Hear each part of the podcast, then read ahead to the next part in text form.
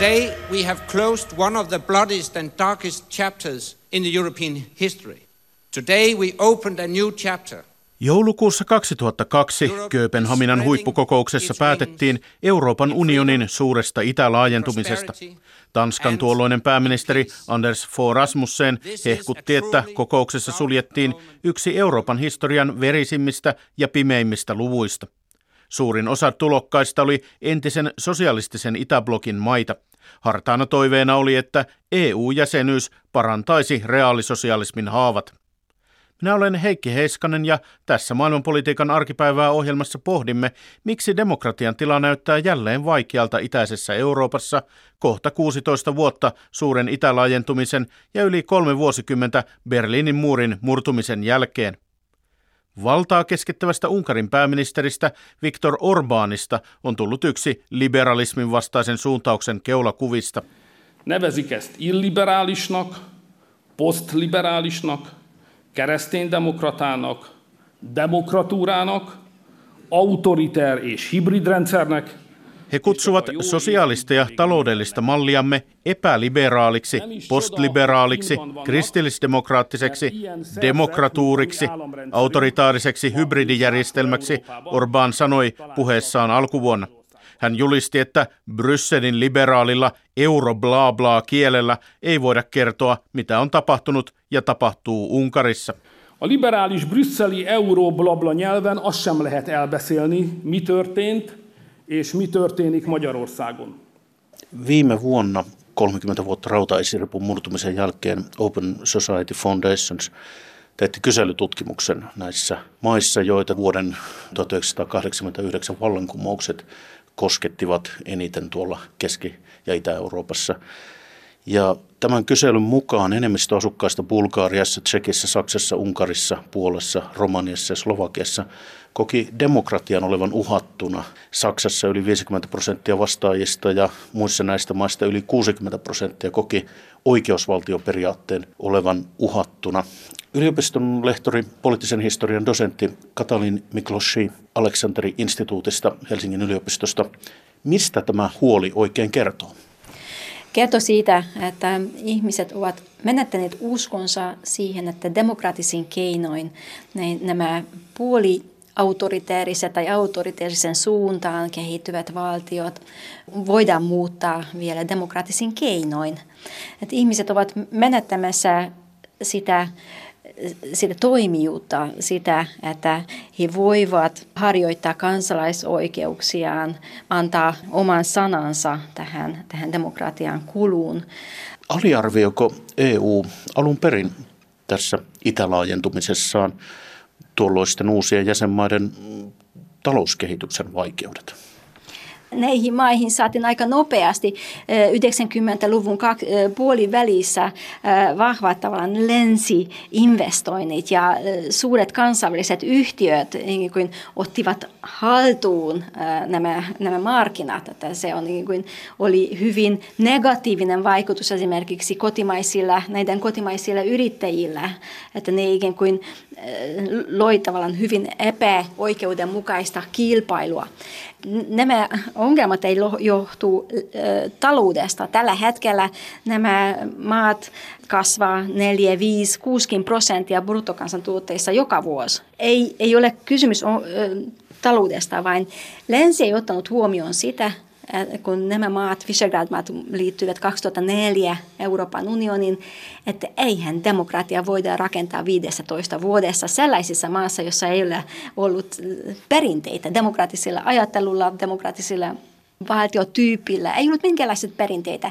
Ja kyllä siihen pumpattiin aika paljon kuin tukiaisia ja tuettiin näitä, näitä maiden kuin kehitystä. Se, se, siinä ei ole mitään nokan koputtamista, mutta tarjottiin hyvin paljon ää, myös tavallaan tämän tietotaitoa, että miten pitää rakentaa. Se on niin kuin, ää, suhtaututtiin heihin, heihin kuin johonkin laboratorihiireihin, että kun me kerrotaan, mitä, te, mitä pitäisi tehdä, että te teette nopeasti ja hip-hop, meillä on toimiva demokratia. No, tämä on se ongelma, mitä kuin itse asiassa länsi ei huomannut tarpeeksi ajoissa, että, että tällaisilla menetelmillä kyllä saadaan demokratian rakenteita, että on kyllä vaalit ja on monipuolejärjestelmä ja media, vapaa media ja markkinatalous, toimiva markkinatalous ja kansalaisjärjestöt, mutta se, millä tavalla nämä rakenteet toimii, se on demokratian itse asiassa testi. Ja me on aina sanonut, että demokratia ei ole ilman demokraatteja. Sanoi dosentti Katalin Mikloshi Aleksanteri-instituutista. Marsz Dąbrowski, Puolassa osoitettiin tammikuussa mieltä hallituksen oikeuslaitosuudistusta vastaan. Tuomaritkin osallistuivat marssille, kun hallitsevan konservatiivisen laki- ja oikeuspuolueen epäillään yrittävän alistaa tuomioistuimet kontrolliinsa. Mutta mihin perustuu puolueen vankka kannatus? Toimittajamme Anna Saraste kävi itäisessä Puolassa, joka on laki- ja oikeuspuolueen vahvaa sydänmaata. Perheen äiti Karoliina Niemczyk asettelee leipävuokia isoon puuuuniin kotitilallaan Itäpuolassa. Pyrtsypovkan kylän laitamilla sijaitsevassa maatalossa asuu 11 henkeä neljässä sukupolvessa. Karoliina Niemczyk on kotoisin kilometrin päästä samasta kylästä. Mentyään parikymppisenä naimisiin Mateus Niemczykin kanssa, hän muutti miehensä taloon emännäksi. Tila on itäpuolalaiseksi maatilaksi suuri, noin 80 hehtaaria. Elämä Itäpuolassa tai Polska b kuten Niemczykit sitä kutsuvat, on kautta aikojen ollut vaatimatonta. B tarkoittaa heille kakkosluokan kansalaisuutta – jo ennen neuvostoaikoja paikalliset tilat olivat pieniä. Tavallisesti yhdellä taloudella oli lehmä ja pari kanaa sekä maatilkku, jolla viljeltiin perunoita ja sipulia omaan tarpeeseen. Edelleen työttömyysluvut ovat Itäpuolassa huomattavasti korkeammat kuin muualla maassa ja palkat vaatimattomia. Itä on länsipuolaan eli niin sanottuun Polska Aahan verrattuna köyhää, millä selitetään usein konservatiivisen laki- ja oikeuspuolueen suosiota Prtschebovkan kaltaisissa kylissä.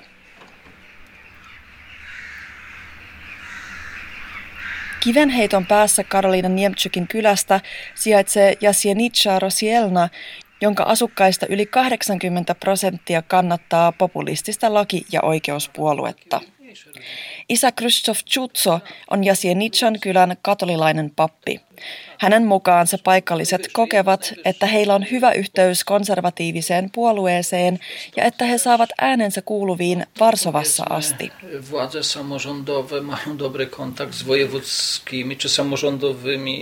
Erityisen tyytyväisiä tässä osassa Itäpuolaa ollaan laki- ja oikeuspuolueen aloittamaan lapsirahaohjelmaan. Siinä perheet saavat vähintään 500 slotin, eli reilun 100 euron lapsirahaa jokaista lasta kohti.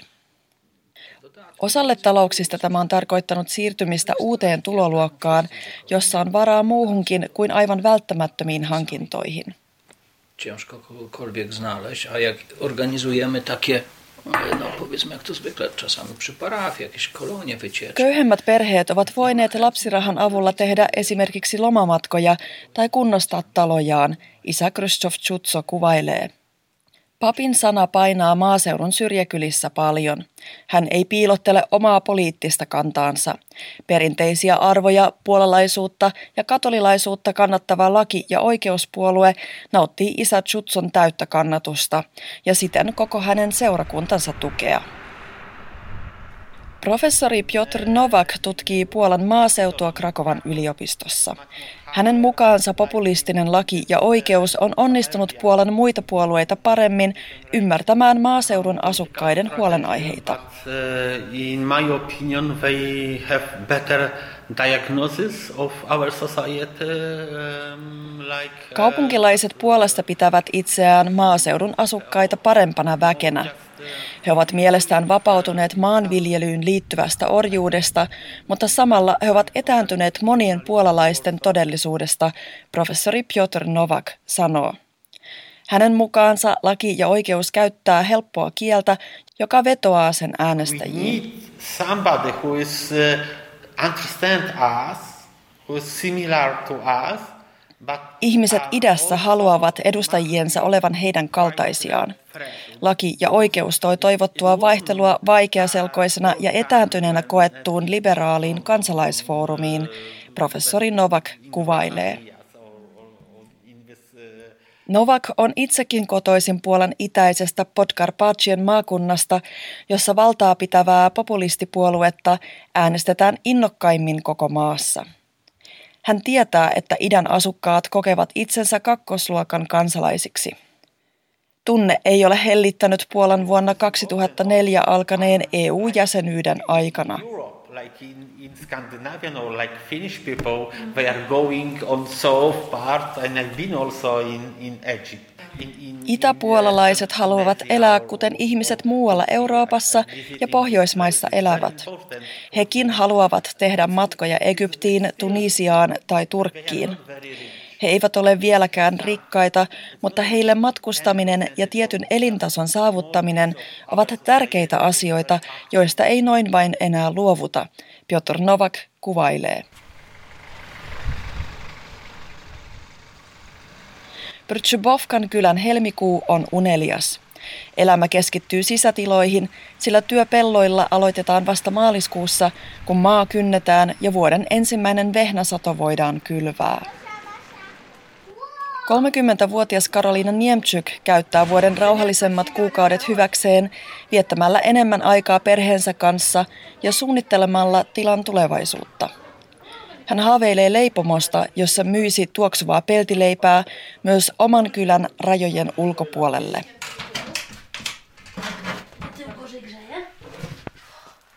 Kuten kaikkialta lähiseuduilta, myös Pyrtsybovkan kylästä monet nuoret aikuiset ovat muuttaneet muualle työn ja opiskeluiden perässä.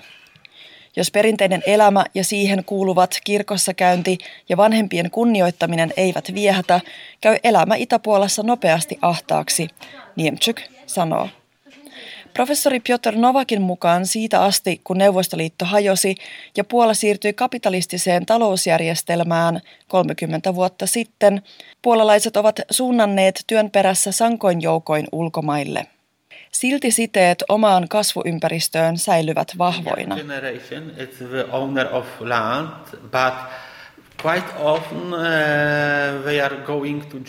Usein käy niin, että kolmekymppiset ulkomailla työskentelevät puolalaiset ostavat itselleen lisää maata ja rakennuttavat talonsa kotikunnilleen maaseudulle. He palaavat kesäisin pariksi viikoksi kotiin auttamaan sadonkorjuussa. Muun aikaa heidän vanhempansa hoitavat tilaa.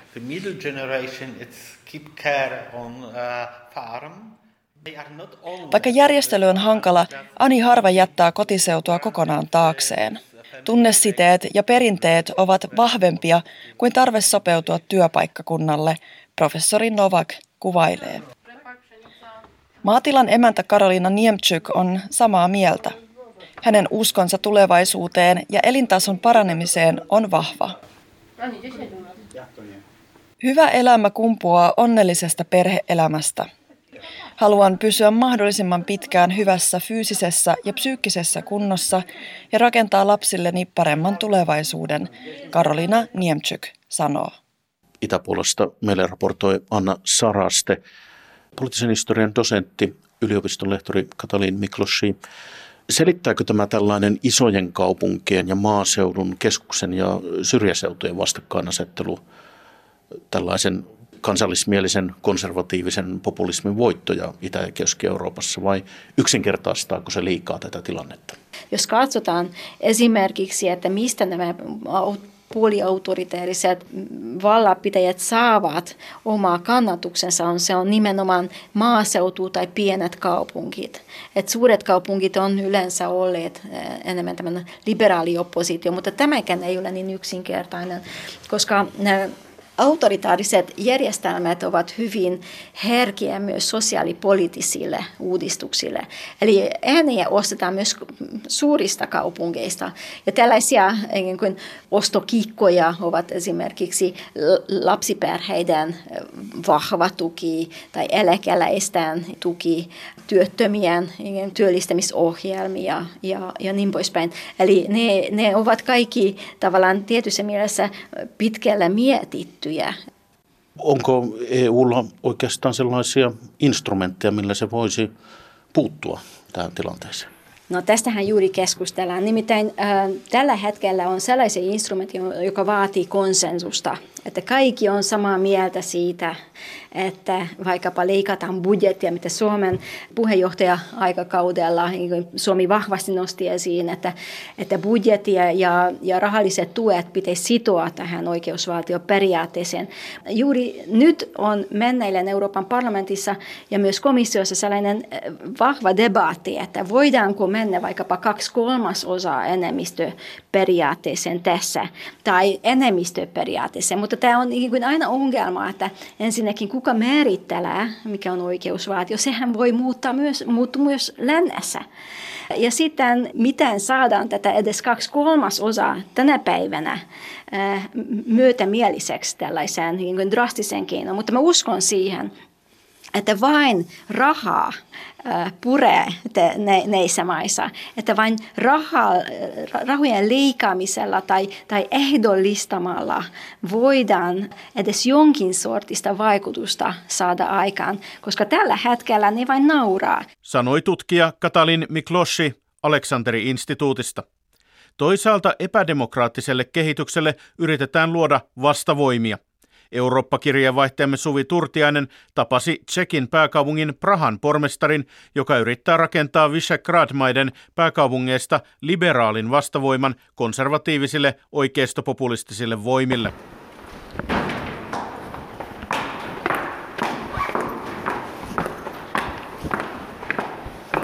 Mahtipontiset marmoriportaat vievät Prahan kaupungintalon toiseen kerrokseen. Seinällä on rivi Tsekin pääkaupunkia johtaneiden pormestarien kuvia. Viimeisimpänä rivissä on 38-vuotiaan Zdenek Ribin kuva. Lääkäriksi opiskellut Rib nousi Prahan johtoon piraattipuolueen edustajana puolitoista vuotta sitten. Hän kampanjoi korruption vastaisella viestillä. Hello, Suvi Turtiainen from Finland. Nice to meet you. Pormestarin työhuone on tilava, mutta edustaa tyyliltään 80-lukua. Ennen Ylen haastattelua RIP antaa haastattelun tsekkiläiselle televisiokanavalle. Tak Airbnb a podobné platformy jsou v dnešní době s jedním problémem. Aiheena on majoituspalvelu Airbnb. Monen muun suositun turistikohteen tavoin myös Prahassa paikalliset asukkaat ovat hermostuneet majoittujien aiheuttamaan meluun ja muihin ongelmiin. Mutta Prahan johtajalla on toinenkin haaste. Muiden itäisen Keski-Euroopan maiden tavoin myös Tsekissä on vallassa konservatiivis kansallismielinen hallitus, jonka on pelätty vievän maata poispäin länsimaisen liberaalin demokratian arvoista. Nyt näiden neljän niin kutsutun Visegrad-maan eli Puolan, Unkarin, Slovakian ja Tsekin pääkaupunkien liberaalit pormestarit ovat liittoutuneet taistelemaan tätä kehitystä vastaan. RIP pyörittelee käsissään paperia, jonka kaikki neljän kaupungin pormestaria ovat allekirjoittaneet. Paperin nimi on Vapaiden kaupunkien liitto. Well, this is a pact of free cities that we have uh, recently signed in Budapest in December the last year. And it's basically uh, Uh, partnership agreement between the V4 capitals that... Ribin mukaan pääkaupunkien johdot ovat sitoutuneet puolustamaan demokratiaa, tasavertaisuutta ja oikeusvaltioperiaatteiden noudattamista. First of all, It's a declaration that we share a common set of values like democracy, freedom, equality or rule of law. Näitä arvoja ei voi pitää itsestään selvänä. Ihmiset kuolivat näiden arvojen puolesta viime vuosisadalla, myös meidän maassamme, pormestari sanoo. Tsekki, Slovakia, Unkari ja Puola jakavat historian Neuvostoliiton ohjailemassa sosialistiblogissa kylmän sodan aikana – Nyt ne ovat kaikki Naton jäsenmaita ja liittyivät Euroopan unioniin vuonna 2004. We obviously share uh, the historical and geographical context in V4. Mutta viime aikoina nämä samat neljä maata ovat asettuneet vastahankaan Euroopan unionissa muun muassa maahanmuutto- ja ilmastopolitiikassa. Rivin mukaan kaupunkilaiset eivät ole tähän tyytyväisiä. Well, it's quite obvious that the political representation in the V4 capital cities differ from the political representation of the V4 countries. On selvää, että Visegrad-maiden pääkaupunkien poliittiset johtajat eroavat kansallisista poliittisista päättäjistä, RIP sanoo. Pääkaupunkien sopimuksissa toivotaan, että Euroopan unioni voisi jakaa entistä enemmän rahaa suoraan kaupungeille ohi valtion johdon. We would like to put more emphasis uh, on the EU side on the direct funding of the urban regions. Uh, Pormestari muistuttaa, että nykyisessä EUn tukirahojen jakosysteemissä sekä Tsekin että Unkarin pääministerit sekä heidän lähipiirinsä ovat jo joutuneet korruptioepäilyjen kohteeksi. The point is that, for example, here in Czech Republic, we have a certain problems with the conflict of interest of our prime minister, Andrej Babiš, uh, in this field of EU funds. And they've got something, a similar problem with conflict of interest in Hungary. Kysyn pormestarilta, että eikö tämä osaltaan syvennä maaseudun ja kaupunkien välistä kuilua, jos rahoja aletaan ohjata aiempaa enemmän kaupunkeihin. Hänen mielestään asiaan päinvastoin. Pormestarin mukaan kaupunkien menestyminen olisi itse asiassa este populismin nousulle myös laajemmin. Think that we would like to tackle the challenges we are facing nowadays in the cities is a way how to protect protect the society against the populist. Because if we would not solve these challenges definitely sooner or later, some populists will come and present a solution that is uh, very simple and ultimately wrong. Muuten Ripin mukaan tulee jälleen uusi populisti, joka kertoo keksineensä yksinkertaisen ratkaisun vaikeisiin ongelmiin, mutta ratkaisun, joka on täydellisen väärä, kertoo Prahan pormestari Zdenek Rip. Prahasta raportoi Suvi Turtiainen mutta onko kaupungeista oikeasti vastavoimaksi? Dosentti, yliopiston lehtori Katalin Miklossi Helsingin yliopiston Aleksanteri-instituutista ne, ne tarvitsevat vahvasti EU-tuet ollakseen todellakin vastavoima, koska kaikki kaupungit saavat oman budjettinsa keskusbudjetista, niin kuin omista, omien maiden niin kuin budjetista, joka tarkoittaa sitä, että se on myös vipuvarsi vallanpitäjille, että kuinka paljon budjettia annetaan näillä kaupungilla. Tämän takia niin kuin rahaa kysymys on hyvin merkittävä, että mitä he pystyvät saamaan. Mutta sitten toinen asia, mitä on näkyvissä ollut ainakin Budapestissa ja jonkun verran Varsovassakin, että, että vallanpitäjät yrittävät niin kuin, ähm, heikentää oikeudellista asemaa, kaupunkien, kaupunkihallintojen oikeudellista asemaa. Eli heiltä otetaan pois erilaisia tehtäviä, vaikkapa rakennusoikeutta tai, tai puhtana pitoa, johon keskitetään. Eli eh, yritetään saada näitä polvilla, vaikkapa eh, uusilla sääntöillä, säännöillä tai uusilla lailla ne, ne yrittävät todellakin ottaa tätä liikkumatilaa tai rajoittaa heidän liikkumatilaa. Mä toivoisin, että tämä onnistuu, mutta minulla on suuria epäilyksiä siihen suuntaan, että mitä he pystyvät saamaan aikaan loppujen lopuksi. Sanoi Katalin Miklossi Helsingin yliopiston Aleksanteri-instituutista. Ensi kerralla maailmanpolitiikan arkipäivää pohtii, pitääkö nykyään olla miljardööri, jos mielii Yhdysvaltain presidentiksi.